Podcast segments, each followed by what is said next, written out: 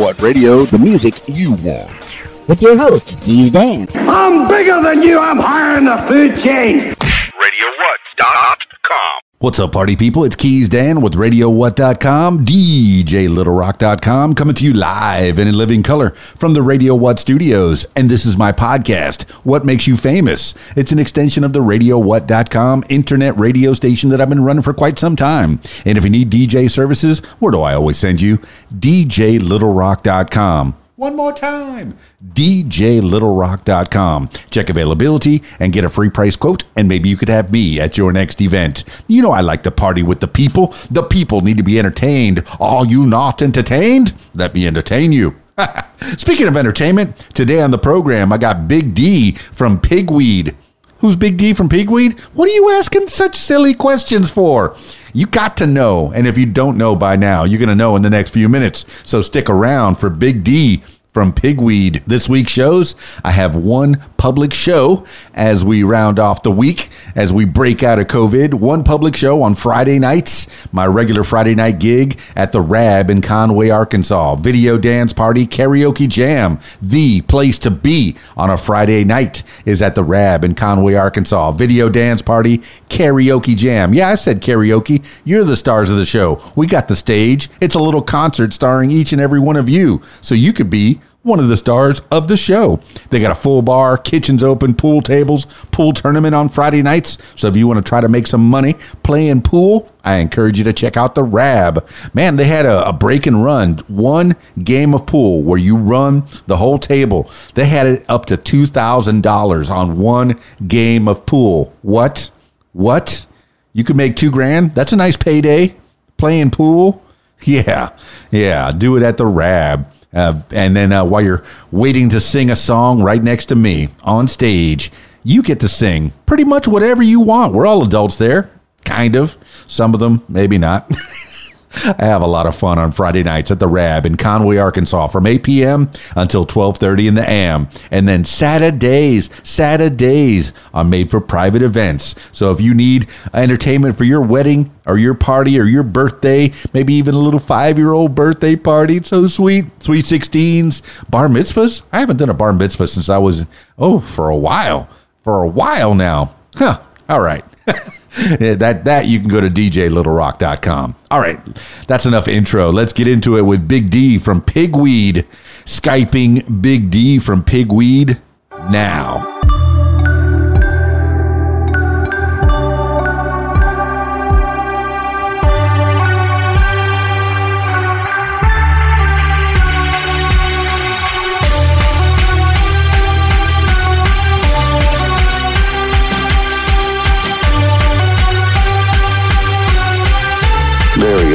There he is. What's up, man? Big What's going D on, brother? Pigweed. Where, where do we find you on location at this point? The best place to really find us is our webpage right now. Um, we just um, reconstructed it and everything, so everything's updated. Um, new pictures are coming. And everything's pretty much just going to the webpage right now. so you can find us on Facebook and Twitter, uh, Instagram, all those you know places like that as well. Well, I dig the promotion, but I'm talking about where do you find yourself at this physically at this moment in time right now, Big D? Where you at? Uh, I'm actually chilling in my backyard. I like it, man. It seems very, uh, very uh, tropical, subtropical. I'm from Miami, so uh, I miss the the uh, the the heat and the weather uh, down there. But you know, Arkansas is pretty close. It- It's it's uh, close to where you are. But where where do uh, where does Pigweed and Big D reside? What city? We are out of San Antonio, Texas. Very cool. Well, let me test that theory. The stars at night are big and bright.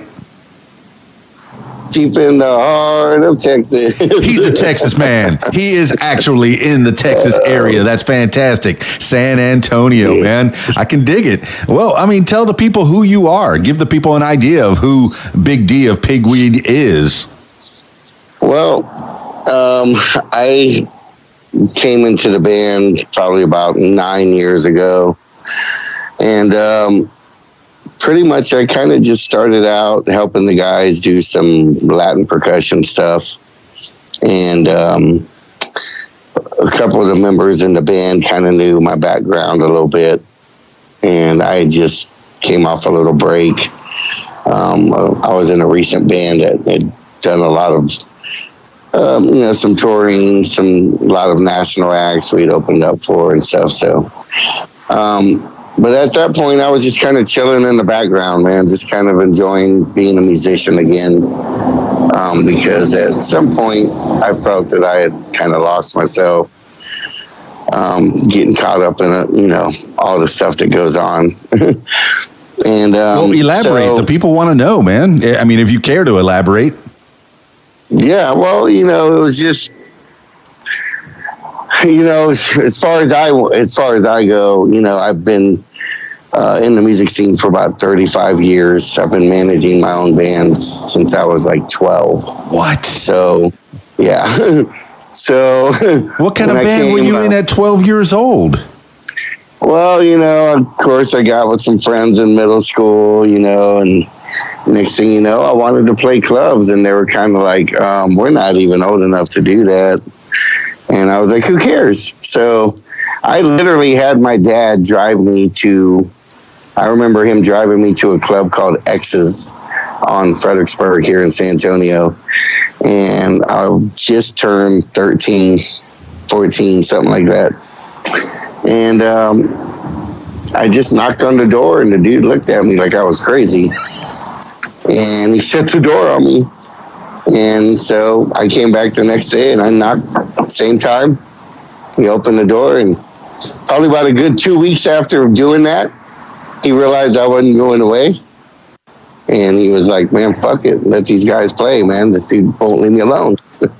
Well, Big And, D, uh, what kind of music were you playing I- back then at 12 years old? Did, did, did you find yourself to be a good musician at 12 already? Uh, Well, Had you been trained? Originally, I had started playing drums when I was about nine, ten years old. So we were doing stuff like Metallica covers and stuff like that. But by that time, we had, we had written all our own material, and uh, it was kind of like a mixture of you know punk punk rock and you know Metallica, pretty much. And we just were young. We were just having fun with it, and but I had a lot of friends that were older than me that were playing shows, Mhm. and I was like, man, I want to do that. You know, I, I I like playing in the garage, but I want to do something bigger. And I was already thinking like that when I was like 14. Like I want to go bigger, and I'd get a bigger show, and you know, it was like, no, this is cool, but I want to go bigger. and um, so I weaseled my way through the music industry. You know, I played in a couple bands. Um, I winded up actually joining one of the best bands here in town in 93, 94, I believe it was. Who dat? And there was a band called Judgmental. Okay. And they were already established by the time you got in there and you were playing drums for them, I guess? Yes, I came in on drums and um, totally different style of metal. I was into more of a groove metal at the time, and um, but they were a little bit on the speed metal side, I guess you could say. And um, but I wanted it, so um, I they gave me 14. I think it was 14, 16 songs, and had some big shows coming up. And they said, "Hey, here's here's our set list: 14 songs, 16 songs, whatever." um, learn as much as you can in seven days and you know then you'll audition so like i said i've always wanted to you know reach for the stars so i came home and uh, locked myself in the master bedroom for seven days straight from seven in the morning till 10 o'clock at night So uh, original original songs or, or Judgmental Yeah. was had their own They had- songs? Or- they had all of all original. So you had to learn 14, 15 songs as a little kid and you you made Yeah. yourself do it, man. That's uh that's discipline. That takes a lot. Yeah. Cuz I remember I was 14, 15. I wasn't, you know, I was playing records in my room and I was playing at house parties here and there, but I never had that Right. discipline to where I would learn somebody else's music because I wanted to get out on the road and and uh and be a rock star, man. So you had that Yeah. dream from an early age.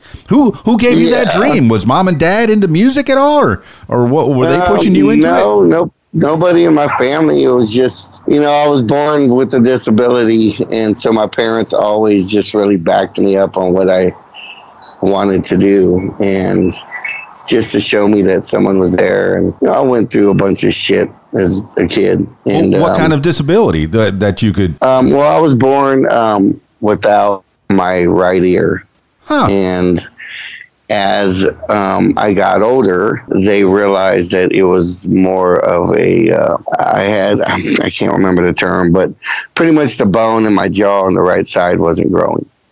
So I went through all kinds of major plastic surgery. I mean, I didn't have friends until I was like almost seven.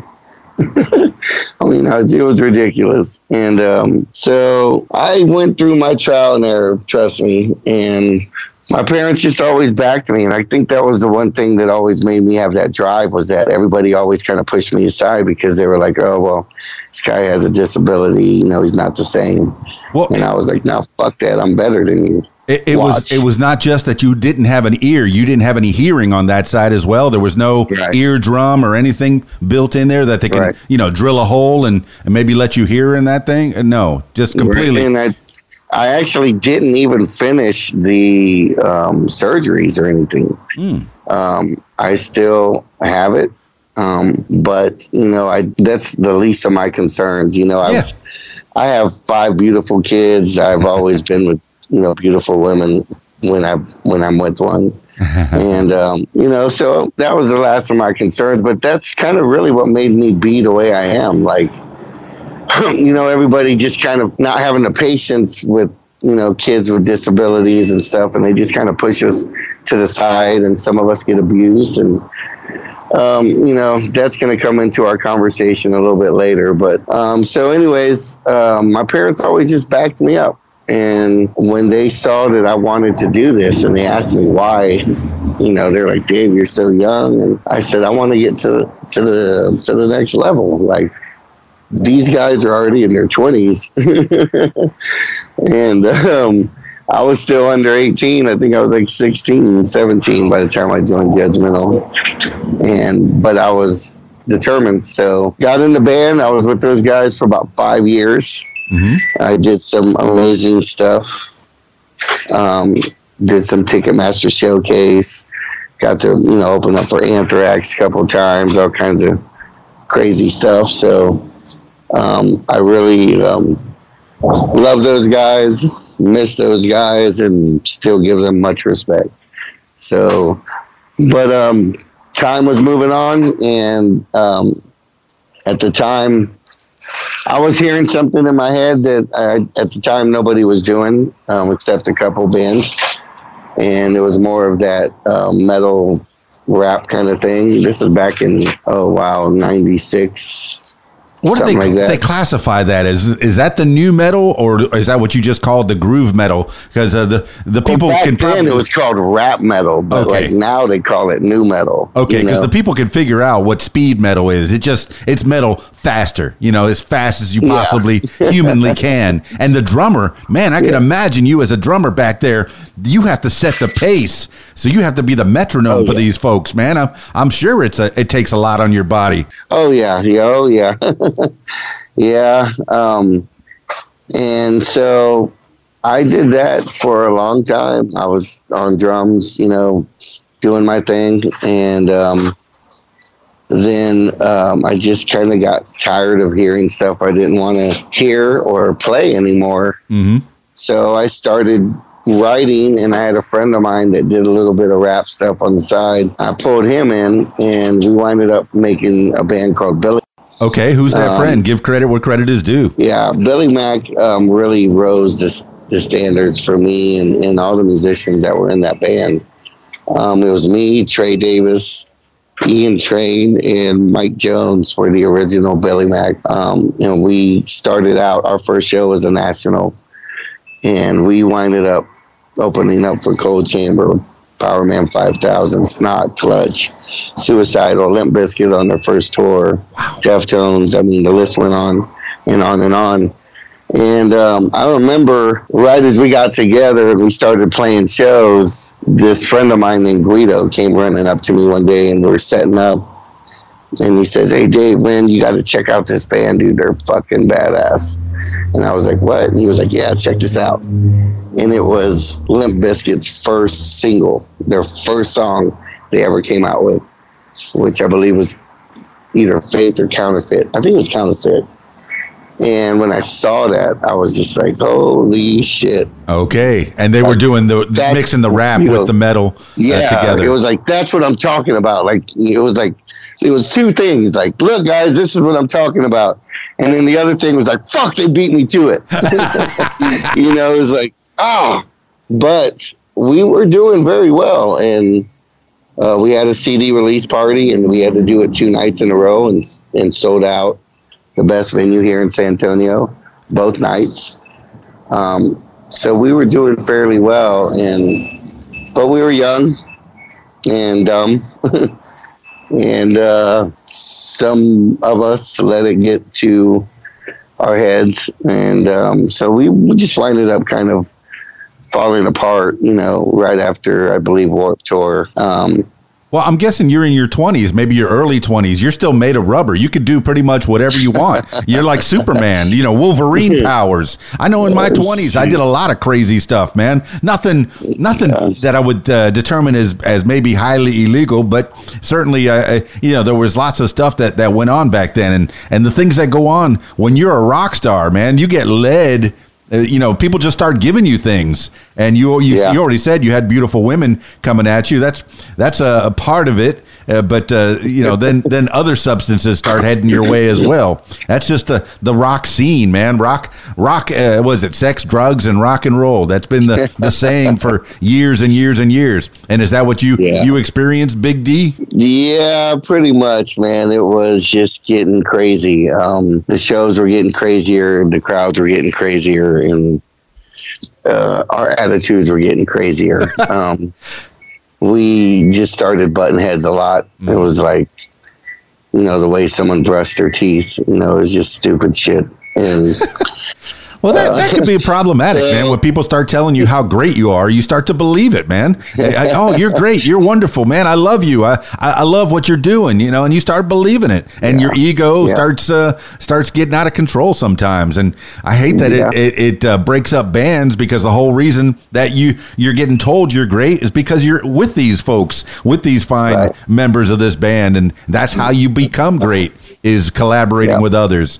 And uh, Big D, I, I, you know, continue. Yeah, so you know, yeah, I got crazy, and you know, we winded up splitting up, and then we got back together a couple years later. We did a tour run, and that's the point where we just realized we just we loved each other as brothers, and we'd been through a lot, but we just couldn't work together anymore. You What, know, what was the name of that Um, band? That was after Judgmental. What was the name of that? yeah, th- that that band was called Billy Mac. Billy Mac. Okay, and Yeah. that was your friend Billy that got got you. But you you were doing some kind of uh, some some of the rap metal in that as well. Yeah, it was um, it was a mixture of rapping and metal kind of. We were just kind of trying to find that new thing. Like it wasn't the new thing, but it was what we were feeling. You Who's, know, the, who's the rapper and in was that group? heading into that rap genre, Coal Chamber genre kind of. Is that stuff. is And- that you? You can do the rap. Oh yeah, Ah, is that something? Were you influenced by any of the the rappers of the '80s and '90s on that one, or is that something you just discovered you could do? No, actually I grew up to a lot of that. I listened to pretty much everything. I mean, my guys have laughed at me because I've pulled up Jam and Pink. You know, um, I listen to R and B. I listen to hip hop. I go all the way back to um, what's that old song? It takes two to make a thing go right. Yeah, well, there's Rob? Base, and then the uh, Yeah, the original uh, was uh, So yeah. There was uh, there was another song before that. It takes two to make a thing go right, That's and then Rob right. Base There took the go. hook and made it. Uh, it takes two to make a thing go right. But uh, yeah, Yeah. man, uh, you know, example who. Who was buying you these records? Because uh, you know you have to have I somebody. was actually, I was, you know, since I was alone a lot. I, I hate to say it, but you know, like I said, a lot of people didn't want to hang around me because they didn't want to be seen with me or whatever it was because of my disability. So I spent a lot of time um, just. I would go to the mall, and I hate to say it, but I'd steal them. I'd steal the albums, I'd steal the tapes, whatever. Um, come home and just jam out in my room for hours on end. Whether it was rap, you know, R and B. I was even in a little R and B group when I was like, oh wow, think I was like eleven. Oh, I would have liked to have seen a little, a little Big D, a little David, maybe with like a bouffant hair hairdo, uh, the hair piled high, way too big. You know, with uh, all your Yeah. buddies with with suits on. Uh, this is what I'm imagining, like stylistics, like uh, Oh, like no. Boyz II men. You know, that kind of that kind of group. yeah, Were you grooving like that? yeah. I was trying. Trust me, I was trying. So Well, that's how you get your chops, man. That's how you get your singing uh, chops uh, done. You, it's not all guttural. No, you start out with Yeah, that nice, exactly. smooth sound. Did you have any uh, formal singing training, or, or was this something you just did in your room? No, I just started doing it in my room because I was always just in my room by myself. And then as I got older, I had a best friend named Michelle, and she used to love when I sang. And um, she would literally call a friend on three way who had three way, and they'd call another friend, and like next thing you know, there's like 12 girls on the phone. Yes. Yes, what year was this, man? I. I like to know what turning points are. What year was this approximately? I can't believe I'm telling you this. Oh wow. Um, what year was this? This was let's see, eighty-seven. 87. I'm class of 86. 86. So I, I, you know, I graduated in 86. So I know 87, man. Yeah. See, I'm I'm 45 right now, so 52. We're cool. yeah. So, but no, man, you know, I've been through it all musically, and I was just at that point in Billy Mac where I was starting to um, pay attention to the industry a lot more. No, no, no. You Okay. got to go back to this phone call, man. Tell me about those twelve girls. Uh, what was the what was the result after that? You had Michelle, which was kind of a friend of yours. I don't know if you were cool like that, but uh, you know, out of those other eleven girls, man, uh, did, did uh, you end up having uh, you know just a little rom- romance because the because of your smooth voice? Um, you know, there was three or four that you know we were friends, and um, so you know it is what it is. But um, yeah, you know, it was uh, it was a learn. I, you know, like I tell everybody, it doesn't matter if it's good or bad, whether you make the wrong choice or the right choice, as long as you know that every move you make is a learning experience, and that's all that matters. And you just So, discovered the learning from- magic of music as well, man. That uh, uh, Yeah. uh, you know, somebody singing Well, and and that's just where I was kind of like, hey, Yeah. these girls like this shit. you know, there's there's females involved in this. You know, it's kind of like, hmm. I mean, what else does a heterosexual male get into anything for? It's to impress Yeah. girls, man. You, you know, whatever job you're doing. I'm a bricklayer, but I'm the best bricklayer because the ladies love, you know, the way I lay bricks. You know that whatever, man. Whatever job you're doing, it's it, it you know, if you're a heterosexual man, it, it's probably to impress girls.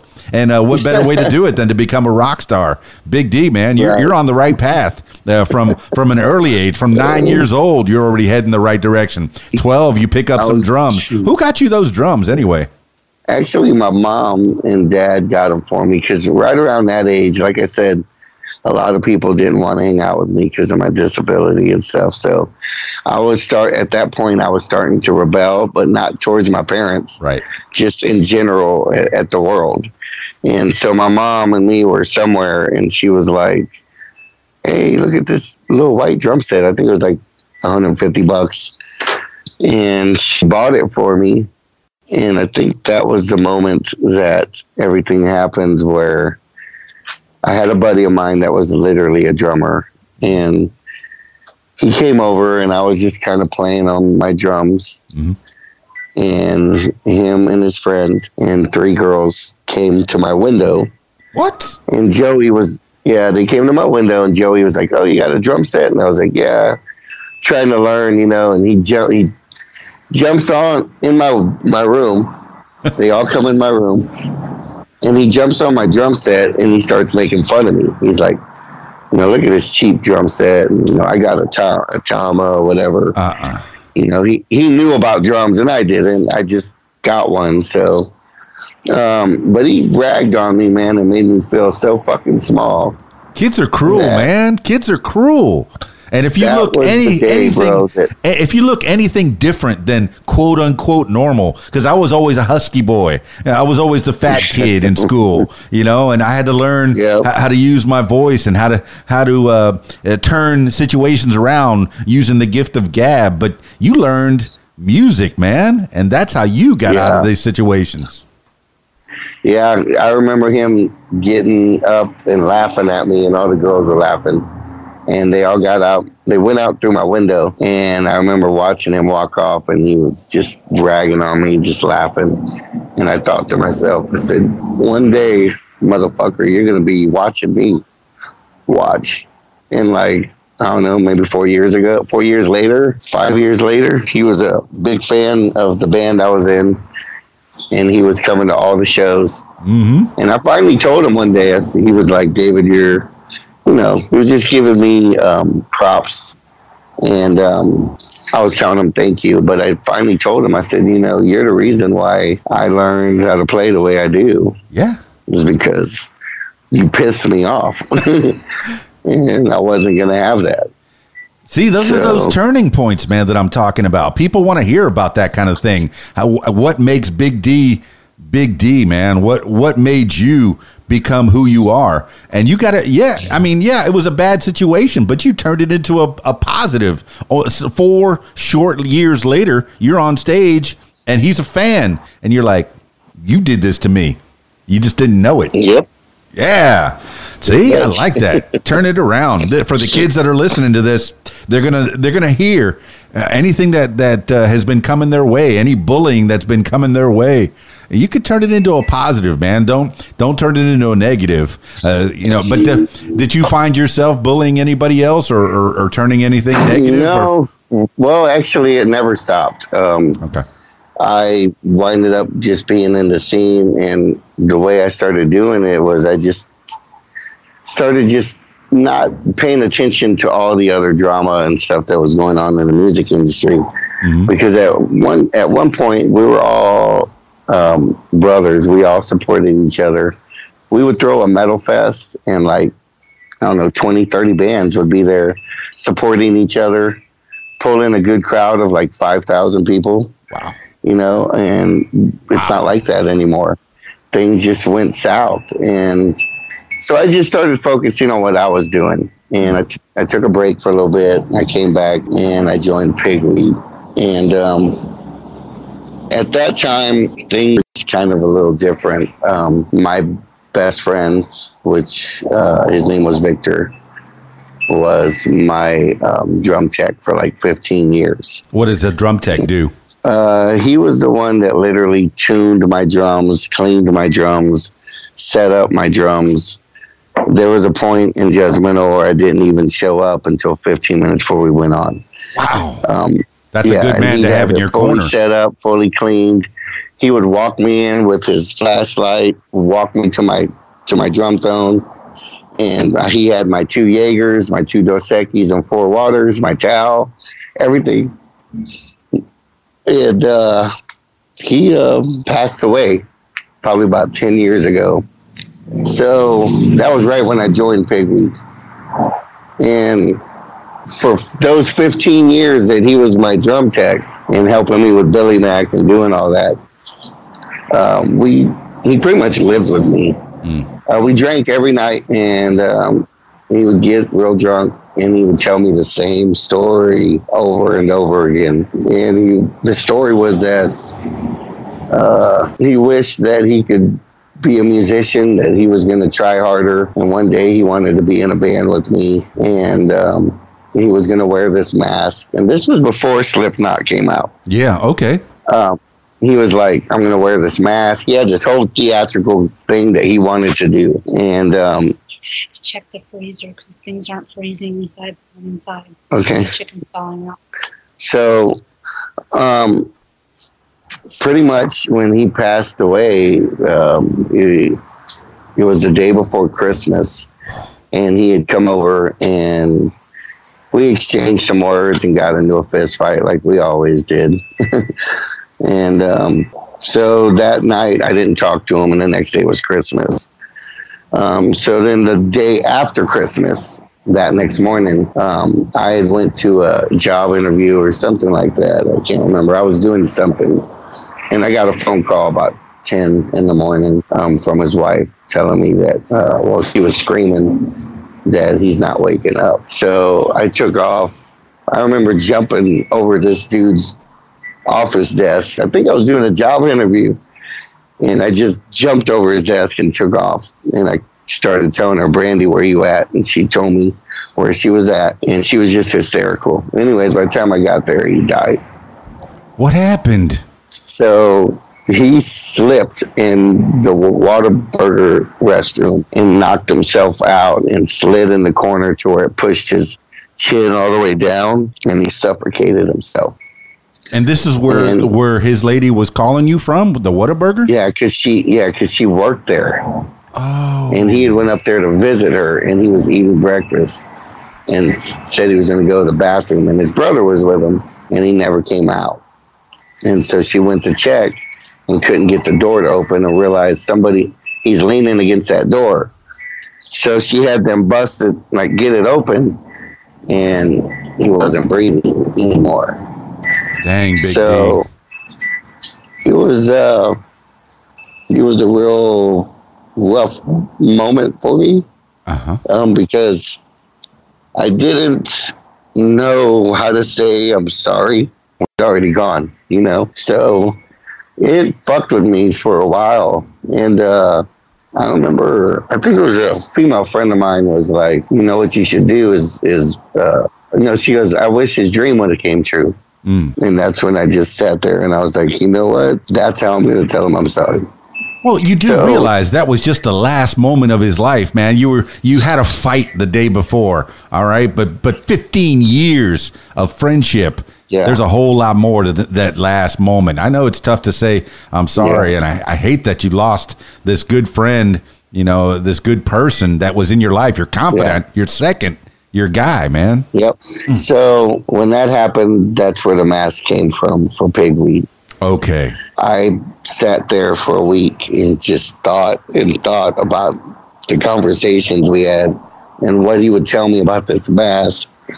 And I created this mask and I took it to Pigweed one day.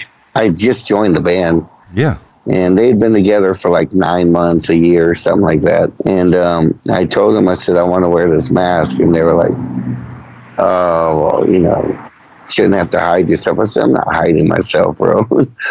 I said, "Dude, that's the last thing I'm going to do is hide myself." I said, "This is out of respect," and I told them what was up, and they respected that.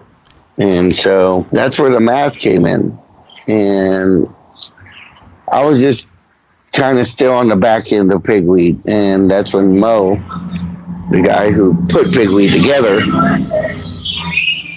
he came to me and was like hey man you know what do you really think of the music? And i said well i got a bunch of music as well. So we kind of went through some music and put a couple songs together. And the way his music was and the way i wrote blended very very well and that was kind of the beginning of everything like we pretty much scrapped all the old material except maybe two songs, three songs, and everything else we wrote together. Now, Big D, when you Oh. first joined Pigweed, uh, you said you were in the background, but now you're in the front, man. How how did that that transition go from all the way in the back doing, I guess, w- playing drums? Maybe what what happened to the other drummer, or what happened to the other musician Well- that was in there? What it what it was is we had a drummer, and then I was doing just like some congas and Oh. timbales and stuff.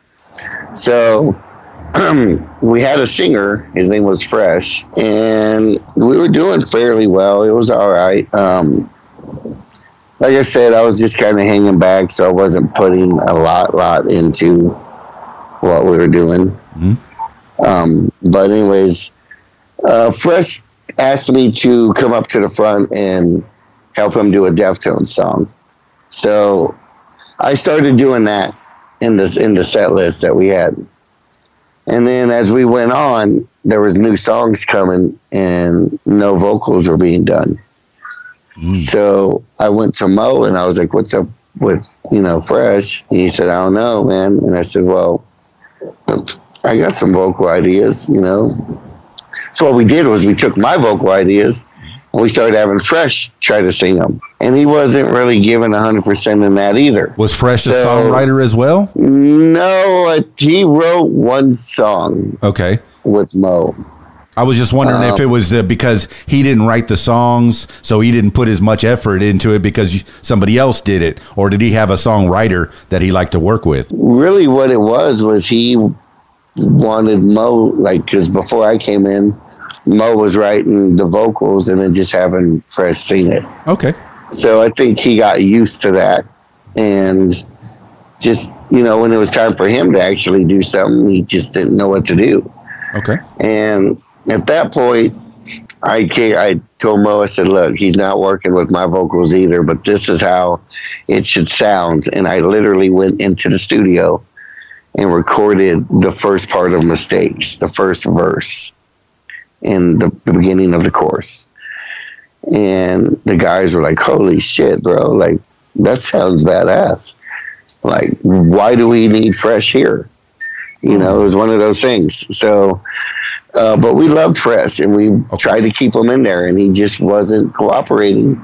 So Vince, you know, he weeded himself out Okay. pretty much. Did Fresh go off and do his own thing? Did he? Did, does he? Is he still singing that you know of? No, he's not really doing anything musically. Okay. From what I understand, he's still very frustrated and mad at me. Oh. Um, he claims that I took his spot, and you know, is it's it's like this, man. And I tell everyone this, and I and people hate me for it, and I don't really give a shit, but it's the truth. And if you can't handle the truth, then you're in the wrong industry. Okay. But this industry is like a fucking train ride.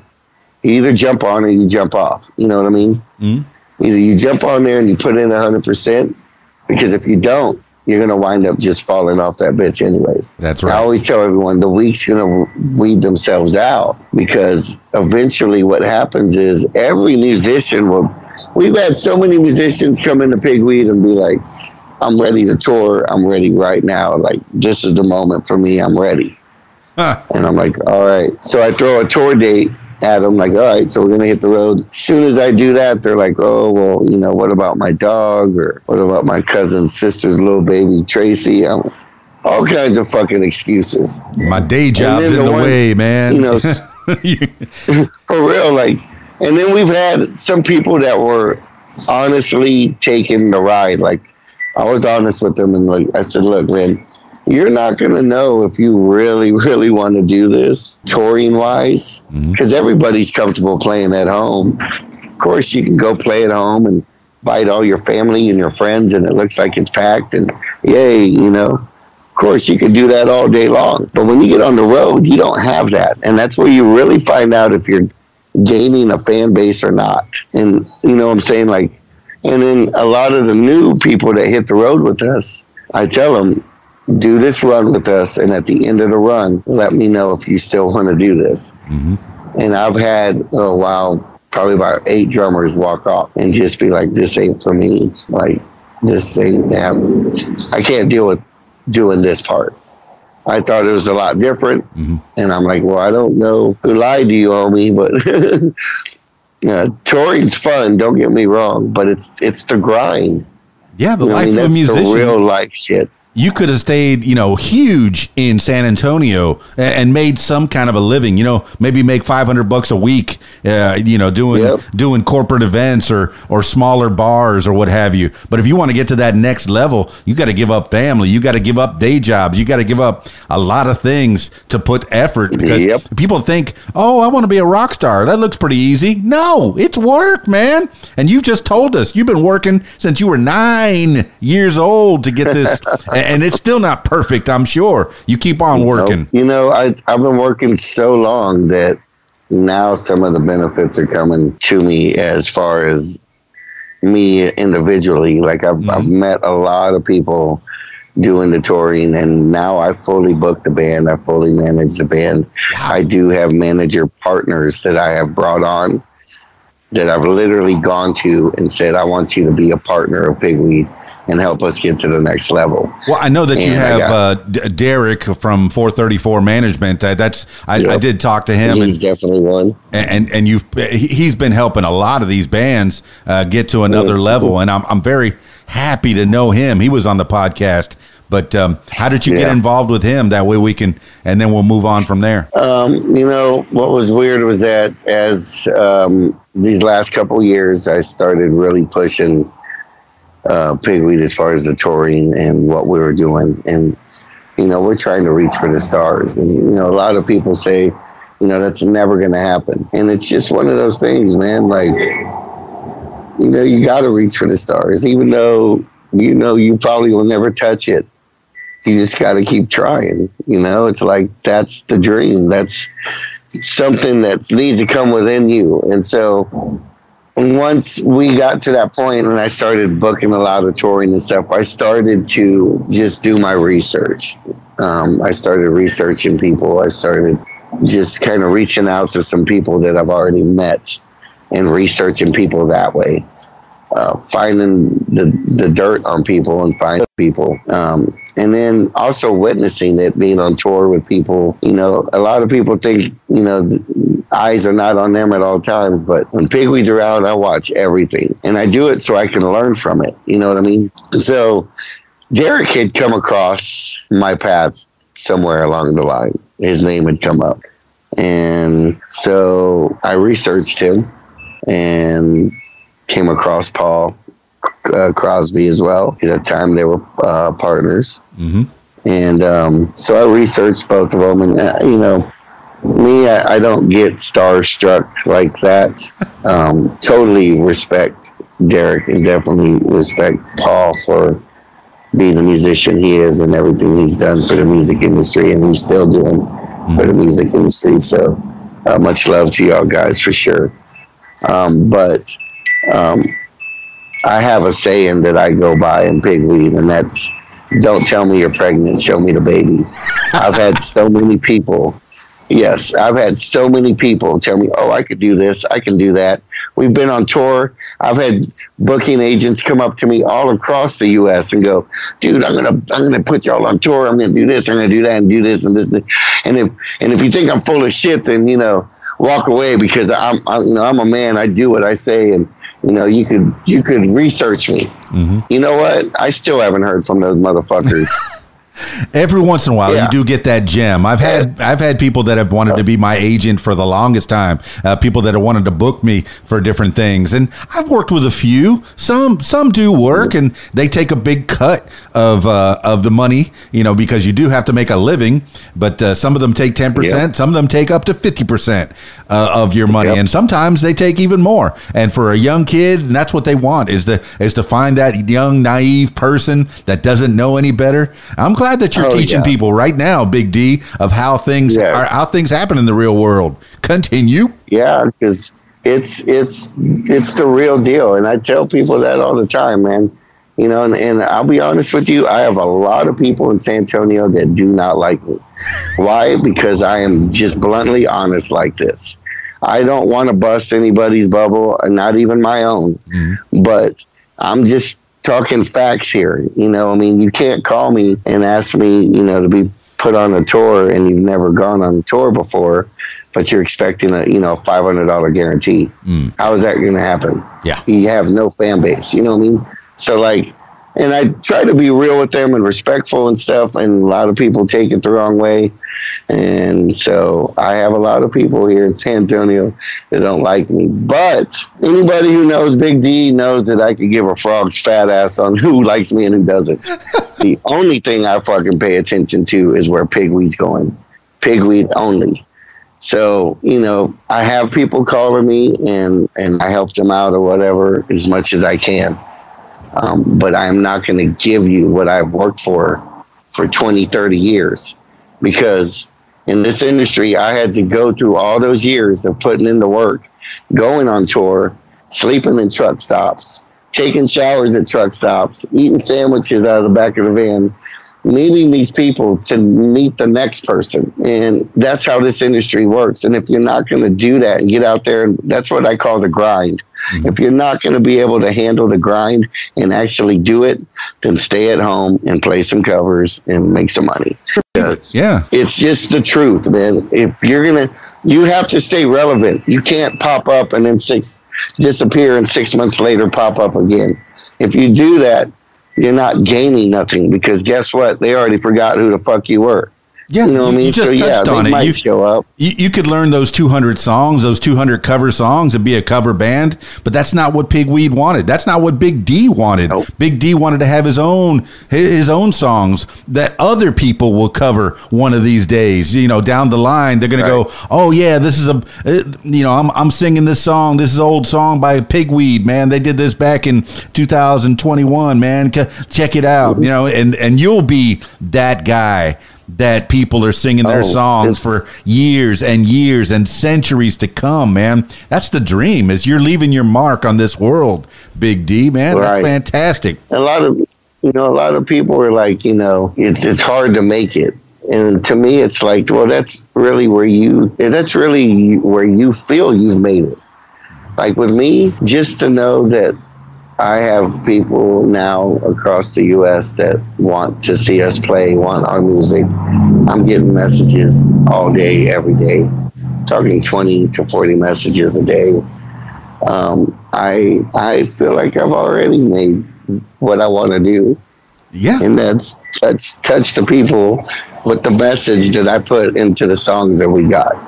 We have a song called Mistakes And that's a very personal song to me.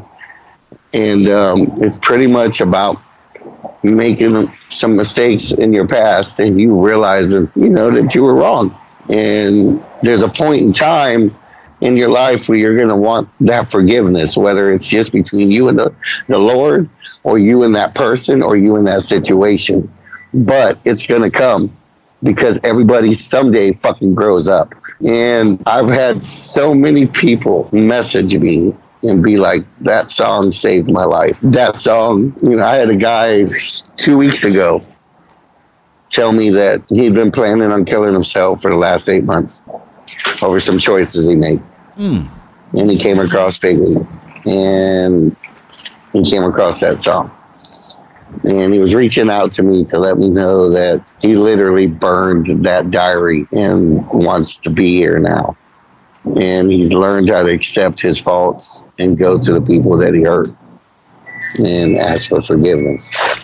Big so D, the power of music, great. man. The power of music. Yeah. You're saving lives. Was that that song "Mistakes" about one person or a group of things that you've done or you've Just been involved? a group of stuff that I had done. That I mean, everybody's done crazy stuff. Some people have done it to the extreme. Some people haven't. But like I said, there's always that one little mistake in everybody that they wish they could go back and change and so that's what the song was about. And um, so, anyways, like with with all these new songs that we're putting out, I've, I've literally started putting out my message, and I didn't really know what my message was for a while. Um, I was like everybody else, like Korn and all those other guys. You know, when we get into a band where we can actually release our emotions, the first thing we do is we we want all that anger to come out. So usually the first album or two are pretty heavy, you know. uh, but as we've gone on, I'm starting to find out where I'm where I'm at and why I'm here and what message I want to deliver. And that message that I'm now de- trying to deliver in the new music that we're coming out with has to, has a lot to do with um, kids with disabilities being abused uh, bullying, cyberbullying, anything kind of like that in those teen young years that makes you feel little. I'm trying to send that message that they're not alone and there's not one thing that someone can say, you know what, I'm better than you. You know what I mean? Because I had people tell me that forever. And you should see the reaction when we go on tour and I we go in these venues. You know, I'm in there. I don't give a shit. I'm not there to impress anybody. I'm there for the music and the music only. So when you run into me, if you ever do, trust me, you're gonna find me in shorts and chanclas and a shirt, and I'm just gonna look all hoboed out. That's just me. I just like to be comfortable. But I've noticed every show people are staring at me. They stare at me. They stare at me because they don't know who I am. You know, plus my disability and other things. But I can guarantee you the second I walk off that stage and they see me pull my mask off, all that changes. Every single one of them come up to me. And I've had people come up to me and be like, I'm out here with a friend of mine, but my son has, you know, a disability and I want him to see y'all. Like him seeing you do what you do to this crowd would make him realize that he's no different than anybody else. You know what I mean? So that's the message that I'm trying to put out there is that they're not alone. They can do anything that anybody else can do. So I just recently found myself on what I want to do and how I'm going to do it. And so that's where I am with Pigweed as far as, you know, the music and everything goes. I mean, we've been through some craziness and it took us forever to get to the point where we're at. And a lot of people are like, man, y'all been together for 10 years, you know, y'all ain't going to make it. And I'm like, bro, we just got started. Yeah. Because for one, you have to find the right band members to even do this. You know, finding those people that are going to make that sacrifice to go out of town, you know, lose a little time with their families and stuff because they want that same goal as you do. David, So- Big D, man, you've you've taken the negative and you've turned it completely around into a positive. You're becoming an advocate uh, for for the no bullying through your creativity. Turn that negative into a positive. And yeah, you're right, man. You got seven members in your band. Uh, to, you know, to become a, a rock band. Uh, I know that the the White Stripes did it with two, but you need at least three members, and to get seven guys together that want to go on tour and take it to another level, that takes a lot, man. A lot of commitment from seven different guys. Oh, yeah. A- And you've done it, man. You're doing it. it. It takes and it takes a long time to become an overnight success. You know, people think ten years is a Yes. long time. That is a short time. Think about uh, you know the Yes. school that you did. It took you twelve years to graduate school, didn't it? You know, and here you are at ten years. This is just another school, school of life, man. You learn learning your craft. And I think you've you, Yeah. you're just about perfecting it. Are coming to your shows because you were working with a lot of uh, different bands like Power Man Five Thousand and and all those other bands that you said that you were working with, and now you're the band that people want to work with. It's coming around, Big D man. I'm impressed. I'm, I'm impressed, and so. I, I- and I know a lot of other people are impressed too. I mean, just looking at the uh, the the Spotify, you have 761 people that listen all the time uh, to your Spotify every month. They're they're listening for inspiration for you know whatever a workout. If they're walking around the block washing dishes, they got a little pigweed in their ear. Hey, you got a little pigweed in your ear. You, you might want to keep that keep that in there. It sounds like a bad thing, but it's not. It's not, man. It's a good thing. Yeah, for sure. And you know, we're we're very blessed, man. You know, like I said, I've been pushing very hard with a lot of the people that I've met throughout the years, and um, I've just been so blessed to. I had to weed out a lot of the snakes, but I think I got most of them out of my pond. So, you know, now it's full force. You know, I got people like Derek and you know Dave, um, another guy, Dave Biohazardous that I work with. Um, you know, Paul. I got a lot of people that believe in us and that are willing to back us up. And with all these years of me just pushing and pushing and pushing and pushing, um, we've been blessed to be put on three festivals this year. Um, we're doing a tour. We, I go on tour tomorrow, and I come back in I don't know two two and a half weeks. Well, well don't then, don't, um, don't hold out on this, man. You, for, you know, you've given some shout outs. We got a little idea of who you are. Give some shout outs to the people that have helped you along the way, and then you know, give us the the tour dates and where you're going to be. Where can they catch a, a pigweed show as we wind this thing down? Well, you know, one thing I do want to say is I do want to tell a lot of people that has had our back, and I am so sorry if I don't get to mention you. or whatever, but y'all guys know who y'all are. I've, I've told every single one of y'all that y'all are family. So, um, but you know, definitely a big shout out to uh, Derek, and um, uh, he's had my back since day one, since I went to him and we decided to work together. Um, you know, another person is Dave Biohazardous. Uh, he's been there since day one. Um, and you know now I'm getting to, to know Paul, and you know Paul's a, a, a terrific guy. We're getting ready to do some stuff together, you know. So, but just a lot of different people in the industry, man. Um, a lot of y'all promoters. Like I said, I don't really give out my little secrets. So, but all y'all promoters, y'all know who y'all are in Kentucky. Uh, you know who I'm talking about. Y'all guys in North Carolina. You know, a lot of the bands that have been reaching out to us, Haymaker, um, Sister Kill Cycle. Um, you know, we've just done some amazing things with a lot of homies of ours. Um, so, with Well- that being said, Well, no, man, give us, you give know, us, give us the uh, lineup of uh, Pigweed and what they're what music they're playing, what what instruments they're playing as well. Yeah, um, you know, as far as the shout outs go, like a lot of people, I was literally by myself. So I just want to give a shout out to the people that actually gave me a shot and said, Dave, you know what, bring pigweed here. And now uh, they see what we do, how we do it, and they want us back.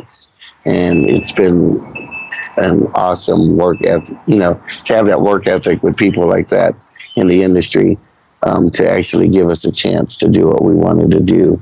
So, but you know, it took us a while to get the right band members together. I literally went three years of just going through members. Um, I didn't want to say it, but that's what I was doing. Like, okay, this guy's good. Um, he, he blends with us well. He gets along with us well, but he can't go on tour. So where does that leave us? Nowhere. Mm-hmm. You know, and the one thing about this business is, and a lot of people don't get it. That's why a lot of people don't like me here. But this ain't called friends and friends. This is a business. It's business. It has nothing to do with friendship. I am still your homie. I'm still your buddy. I still got your back. But when it comes down to what goes on with pigweed, it's straight business. And I keep it that way. But so I started just getting members in, and I slowly got my guys in there. You know, um, we got um, well, everybody has a nickname, so I'll just start off with Mo. Um, his uh, Mauricio Ortega. uh, we call him Momo. He's uh, one of the prime, pretty much the prime writer in pigweed, besides myself. Uh, me and him write a majority of it together, and um, so there's uh, Mauricio. We call him Momo. Um, and then um, we got we got Chugs in the band, which is Corey Epps, and that's my brother right there. All of these guys. Uh, so, anyways, uh, when I saw Chugs, it was weird because, like I said, I was on the prowl. I was looking for the right band. I was tired of people telling me they were going to do, wanted to go on tour, and they weren't going to go. All they were doing was wasting my time. So I literally had threw a show and Chugs, Corey, had a band and his singer quit that night. And he still came and played the show. But his stage performance without a singer was phenomenal. Wow. And I remember standing there just watching him. And a partner that I was working with at the time, a female, came up to me and she was like, So what do you think? She was kind of looking around the venue like, So what do you think? And I said, You see this guy right here? And she was like, Oh yeah, I know him. That's that's Corey. I said he's going to be in Pigweed. and she just looked at me and she was like, "What?" And I said, I looked at her and I said, um, "He's going to be in Pigweed," and I just walked off. So I asked him that night, and he told me no. And I was like, "That's fine." And I asked him again, and he was like, "Uh." So I asked him again because you know I've already told the story. I don't go away. If I want something, I ain't going nowhere until you fucking let it happen. So by the third, fourth time, he was like, you know what? Things are kind of going a little south. I'll come by and check it out. And he's been a brother ever since. So same thing with Funky. Funky, I'm, uh, that's my homeboy Danny Young. He pretty much raised me in this music scene. He's older than I am, and when I came into the music scene uh, in with Judgmental, Funky was in a band called Uncle Funkster that was doing very well here in town. And so all those guys, the OGs of San Antonio, kind of raised me because I was, like I said, I was so young. I wasn't even supposed to be in the club, but they weren't carding me. they were just like, oh, that's the drummer for Judgmental. So I'm like, all right, cool. You know, 16, 17, buying rounds of Jaeger, you know, it was great. Um, so and what was funny is that they finally carded me on my birthday, and it was my 21st birthday. And he was he was like, "Give me, you know, let me see your ID." And I said, "Man, you haven't carded me for years. Oh, I'm just fucking with you, but give me your ID." So I gave it to him, and he was like, his face just went cold. He was like, "You're fucking lying to me," and I was like, "No, I'm 21 today, bro." He was like, "You've been coming here for four fucking years." Uh, it was great. But anyways, Funky and them, you know, I've known him forever, and uh, he's a great guy. He's always he always has me laughing, even when things are going south. And um, he was bugging me for like two, three years. I thought he was joking around, you know. Hey, D, let's let's jam, and I'm like, yeah, whatever, kind of. And then finally one day he came up to me and goes, "No, bro, I'm serious.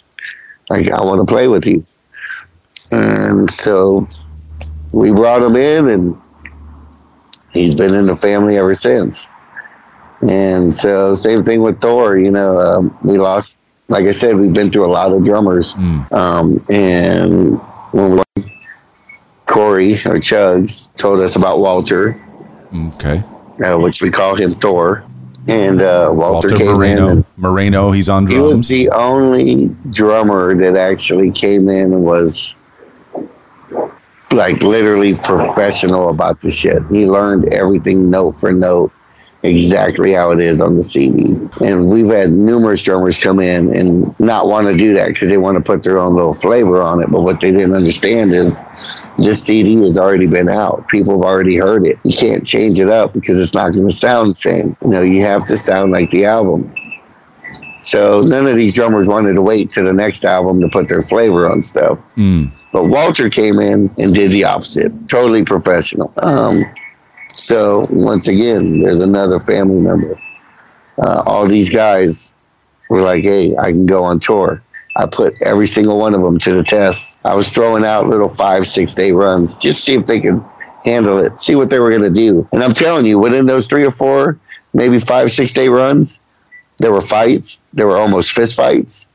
Uh, we almost got jacked. I mean, all kinds of shit. But I wanted them to see what happens out there on the real, the real road. It's not fucking champagne and everything unless you get that number one hit and they give you a couple million from the get go. You know what I mean? So I needed these guys to know that. They all went through it. They were all rough riders. And I was like, this is what I'm looking for. I'm looking for people that are not going to help me create drama. I'm looking for musicians that are going to help me find a solution when things go south. Because if you can't work together as a family, it's pointless, especially when you're six states away from your home Mm. with a little bit of money. And we've been in that situation before. We've had a, a promoter reach out, and I will give props to this Nick Hoffman uh, that dude from the Looney. Nick Hoffman is probably one of the best damn promoters I've ever. That dude didn't even know who we were. We were on a tour and we were scheduled there to play four days. Um, four days from the time that he contacted us, he found out that our shows got canceled and we had nowhere to go, no money, no nothing. And that dude took us in, got us a hotel, fed us for those days let us do a pre-party to help sell merch so we can get home. I mean, he went way and beyond, and he does that for every band. Um, before his building caught fire, he even had a little um, back storage for just touring artists that was full of shampoos, deodorant, socks, underwears, hoodies. I'm talking everything you need on the road, and it was free for any touring artist. That's how badass this suit is. Well, say So say the name, say his name again, and where he's from, because you cut out a little bit. Go ahead, Um, Nick, he runs the Looney Bin. Looney Bin. Out of where? and out of uh, Bradley, Illinois. Illinois. You were states away, and you could have been in some kind of hazard if it wasn't for him. That's what you need. People Oh. like that all over this world. Exactly. And I tell everybody who contacts me and, and that are already familiar with the routing and stuff, and they're like, hey, you know, should we go through here? And I'm like, yep. You want to go through there because that's one promoter that you want to meet. Because if you're ever in a rut, he'll be there for you. Unless you fuck him over, of course, you know, but he will be there for you. He didn't even know us, bro, and he put us up for three days in a nice hotel with two two bedrooms, the whole works. Sweet. So Nick, much love from Pigweed. But anyways, um, so I got all the guys together and um, we were in a position where uh, Momo had some stuff going on, so he was he's very limited on some of the tours and stuff like that. So that's why we have three guitar players okay. Uh, there's times that Mo's, um, you know, he's not able to make it, and um, we still do our thing, man. I mean, we still have a full lineup. We still do our fucking thing. So, um, Well, then you do have of- seven members out of necessity. Have you given up the drums uh, completely, or are you the Yes. front man yes, I've literally turned into the lead vocalist. with the mask? I love it, man. It gives you a look. It gives you a flavor. It's a hook. You know that Yeah, that that will get them to come in because they want to see that guy in the mask. But then the music keeps them there. Exactly, and it's it's crazy, you know. uh, Now that a lot of people are finding out the meaning behind the mask and the reason why I do things. Um, I don't know if you've seen our videos or not, but at the end of every show, I always stick my hand up to the sky, and when I do that, I'm telling my boy that there's one more show for you because I promised him that I'd get him to the top. And uh, so people that know those facts about pigweed are so emotional with us when we play live. Um, it's just crazy. Um, and now that we are starting to be in demand, we're hitting cities that we've never been to. And people are singing the words, um, requesting, you know, they're shouting out, you know, play save me. I mean, it's just getting crazier and crazier. Um, so we're at the point now where we're like, you know, this is the real deal here. So we got to um, step up our game and make sure that we come full force like we always do. So, um, but it, it's definitely an honor to have people like Derek and all these people backing us up and getting us to that next level. Well, I'm Um, looking. You know, I've looked at some of the videos. I looked at. It's not. It's not your typical show. You got lights. You got smoke. You got pyrotechnics. You got you know just visual, audio. Then you you your movement. Uh, you, you give a show. There's some guys that could just stand. Well, you know, Whitney Houston with her great voice. She never danced. She stood on stage. But you bring some energy out there. You've been through your 20s. You've been through your 30s. Now you've got it down. You know what the people want. You know what the people like. You know what you like. And uh, Yeah. I appreciate you, Pigweed, man. Uh, Big D, so I, have taken some time.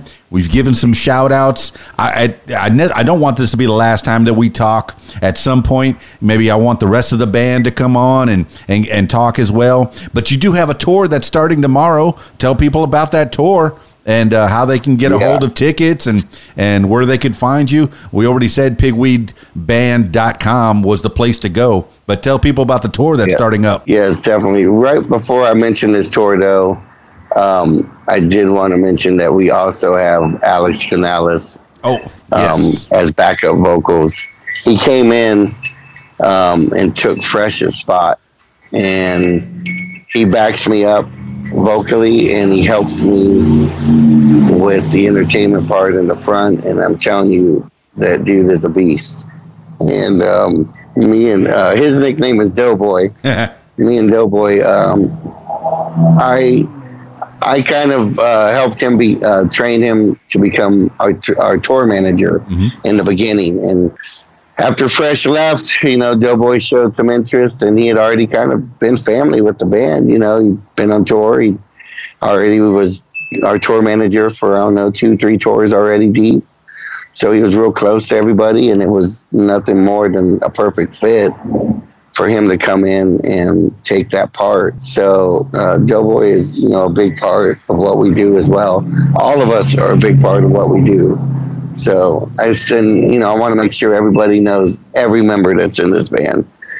Um, but getting to the touring, so um, you know, I threw a little tour in February because everybody was saying, you know, COVID, there's no way in hell, nobody's to book you, blah blah blah, and well, I don't take no for an answer, so I kept fucking doing what I was doing, and I booked us four or five days. Um, Oklahoma, Ohio, um, Illinois, Indiana, and we did a little tour. Right after that tour, my phone has not stopped ringing. um, we went from two tours this year to having six. Um, we went from two festivals to having, actually, we have three, and I had to turn down two because we had no room to fit all this stuff in there. So this tour that we're actually starting tomorrow is is with some buddies of ours in Transit, and um, they're a very good band. They are ready to hit the road and show y'all guys what they're about, and we're excited to hit the road with them. And hopefully, you know, y'all guys will catch the flyer, catch the promo vids, come out to the show and show all the bands love. Um, the tour is going to be awesome. We start here in San Antonio tomorrow at Fitzgerald's. So if y'all guys are here in town or around town, y'all want to check it out, Fitzgerald's tomorrow night. Um, the tour is going to be kicking off. And then the day after that, I believe we're in uh, Abilene. And um, we wind up just going throughout Texas. Um, we'll be in Houston. Well, Abilene um, is at Homer's Bar and Music Venue. Yeah.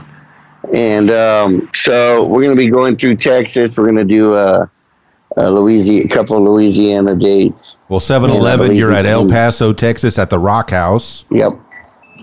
I'm sorry, I don't have the flyer. No, no, I'm, I'm, I'm so watching the promo video. No, I'm watching the promo video right now. 713, Oh. you're in Amarillo, Texas, Zombies Bar and Grill. And yeah, just uh, uh, find your find you on social media, man. The the YouTube, Yeah. It, it- man, just it gives you a little taste. All the light show and the the music and the energy, you could tell, man. You go to Pigweed, Oh, you go to a Pigweed show, you're not going to be disappointed at all, man. yeah, so we do that run. We get done um, in New Orleans on the 18th. Um, and then we come back and we go to Killeen and do a awesome show with some awesome friends of mine from back in the day, uh, a band called Critic Kill. Um, those guys are amazing. Please go check them out. They are doing a return show. They've been on hiatus for a little bit, um, but they came back and did the Saliva show with us last year, and they're doing their return show um, in um, I believe it's July 23rd or 4th, um, and it's in Killeen. So you can find all those dates on our Facebook, our webpage, Mm-hmm. um, our Instagram, Twitter. We have all those flyers up there. Well, that says a Um, lot about you, Big that- D. Is not only promoting Pigweed, but you also promote the bands that have helped you along the way, and you're promoting other artists that might be on a different level as well, man. Helping to bring people up. That's what we need to be doing in this world, helping each other out, man. Yep. Yeah. And then, um, so then we get to play a hometown show July 31st, which is, we're very excited. Um, we're playing with some homeboys of ours from Houston. And um, then we get ready for the big tour that we just announced. It's, I believe it's like three, three and a half weeks long. Um, we wind up going to Kentucky. Um, we just added another Ohio date. And then we wind up at Meadow of the Mountains on August 28th. Wow. Um, and then we're in North Carolina on the 1st. And then on the 3rd, we're in Pennsylvania. And then on the 4th, we're back in Ohio at the electric company in Mansfield. Um, and then we go back to North Carolina on September 5th. Um, we're playing in Greensboro at the Blind Tiger. That show, you want to get tickets. They're going fast. Um, they're thinking that show is going to sell out. So, y'all guys grab your tickets for that one. It's going to be amazing. Our first time there, we're headlining. We're so excited that the ticket sales are going crazy. Um, September 6th, um, we'll be in Tampa, Florida at the Brass Mug with Sister Kill Cycle. And then uh, the 8th, we go back to South Carolina. And then from there, we go up to uh, the Blue Ridge Rock Festival. Dang Um, kids. That, yeah. And then from the Blue Ridge Rock Festival, we play there on September 11th. Um, from there, we haul butt home because we have a couple of home dates. And then we have a big show with the Convalescence here in San Antonio on the 22nd at the Paper Tiger, um, which is going to probably sell out as well. So get your tickets for that one.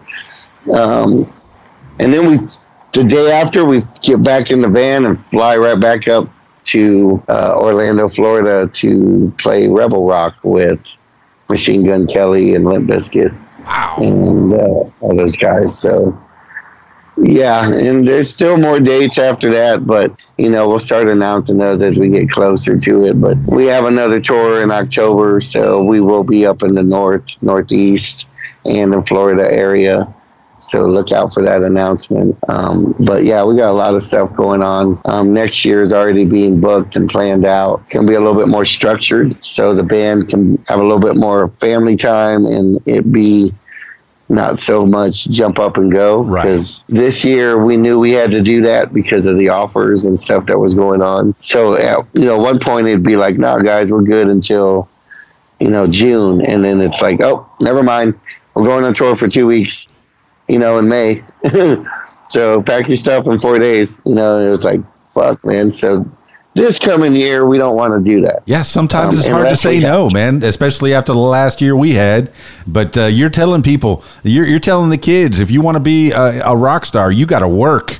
And you are working, Yep. man. You're willing to work. You, you're working so much, people are calling you. You have to turn stuff down. That's got to feel good, man. Oh yeah, feels real good. Uh, so All right, bro. we're excited about the festivals and stuff, man, and, and we're looking forward to ending off the year proper. So Big D, I've had a pleasure chit chatting with you, man. Talking to you a little bit about about who you are and how you became uh, who you are right now, a member of, of Pigweed, and you actually are a member of Pigweed, a, a, a member of the family. You call yourselves that, be, and you fight like a family. You've you already mentioned that, uh, but and you know Yep. through those struggles, creativity comes, and and the Pigweed sound uh, gets uh, formulated and refined and it becomes what people get to hear in their ears as they're doing their things, man. All right, I do want to talk to you again as time progresses. Uh, maybe a f- few months down the line, you got more things to to talk about. If some of the other members of the band want to come on and chit chat as well, I, I, it's an open invitation uh, on the What Makes You Awesome, Famous brother. podcast. I appreciate you so much.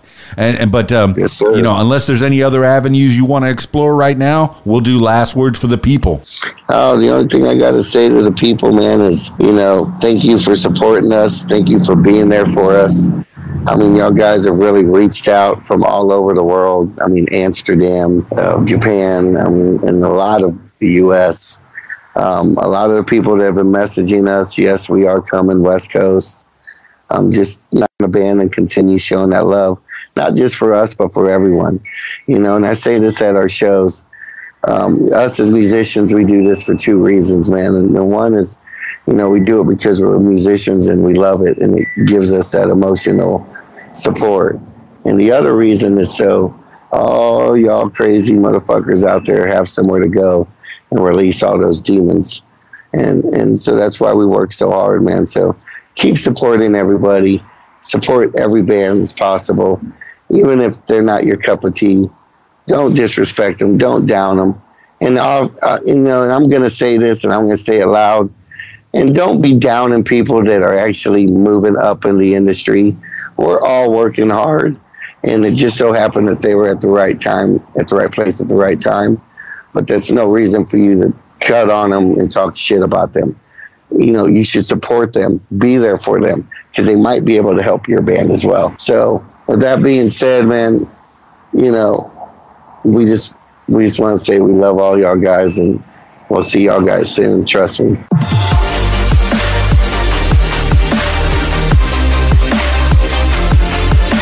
there you have it, party people. Big D from Pigweed. David, okay? I think if you've watched the video version of this, you could see his name. Find him on Facebook, Instagram, Twitter, and, you know, add him to your Spotify. Pigweed, fantastic, hard rocking, just gonna keep your energy up when you wanna, when you have had a, a hard week or even a hard day you, you, put that in your ears and you just let all your frustrations out. Listen to some of that good music and listen to the words, man. It could be inspirational, saving lives with pigweed. That is a fantastic story when a creator can create something that saves lives, man, that inspires people to do other things, to do to do the things they want to do. Eh, you know, maybe pigweed will inspire inspire someone to be a rock star, but maybe you'll inspire them to do whatever they want to do in their walks of life, man. And it takes a long time to be an overnight success. The Big D just gave you a little bit of his story of how he became the drummer and ultimately the front man of Pigweed. So, uh, yeah, check them out, man. Exciting. Great stories, great knowledge. Thanks for imparting those stories. And I know, man, that that that heartfelt story about your friend who was not only your your drum tech tech, you, he was a friend, a brother, and uh, I'm sad that you lost him. But through him, you got inspiration to do other things, man. That's what you do as a creator. Uh, you, you never know where your muse is going to come from. So uh, yeah, be nice to people, unless they're unless they're total, you know, not nice to you, for lack of better words. All right, party people. Thank you so much, Big D from Pigweed, for being on the program, the What Makes You Famous podcast. Now, if you, yes, you, would like to tell your story, I encourage you to give me a call, 501 470 6386, or email info at radiowhat.com. That's it for me. It's Keys Dan, radiowhat.com, djlittlerock.com. Peace. I'm out of here. Radio What? The music you want. Hey guys, this is Shelly G with a fast fact. India is the world's largest democracy with more than 700 million registered voters. Do you have a fast fact? Share it with us at Interactive Radio, radiowhat.com. If you like what you hear, follow What Makes You Famous social media. Use the hashtag What Makes You Famous. Follow on Facebook at What Makes You Famous. Follow on Instagram at What Makes You Famous. Follow on Twitter at Makes Famous. And follow on YouTube at Keys Dan. Leave What Makes You Famous podcast a review and subscribe. Listen to What Makes You Famous podcast on Podbean, iTunes, YouTube, Stitcher, Google Podcasts, and Spotify, and almost anywhere you find podcasts. Tell your story on my podcast, What Makes You Famous. Call 501 470 6386 and leave a message to set up a time. You can support What Makes You Famous using the PayPal link paypal.me forward slash keys dan. Email info at radiowhat.com. What Makes You Famous podcast is a production of Keys Dan Enterprises Incorporated at keysdan.com. Thank you for listening. This is Keys Dan, And this is Shelly G, and you're listening to Radio What? dot com.